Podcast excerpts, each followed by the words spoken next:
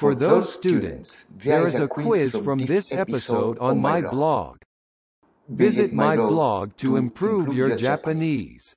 Para aquellos estudiantes, hay unas preguntas de este episodio en mi blog. Visita mi blog para mejorar tu japonés. おはよう、こんにちは、こんばんは。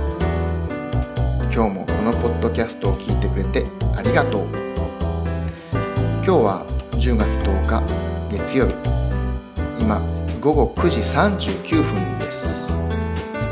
今日は曇りでした。今日、彼女と別れました。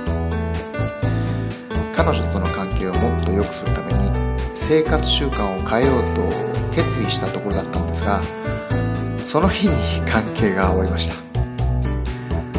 あっけないですねそんなわけでまた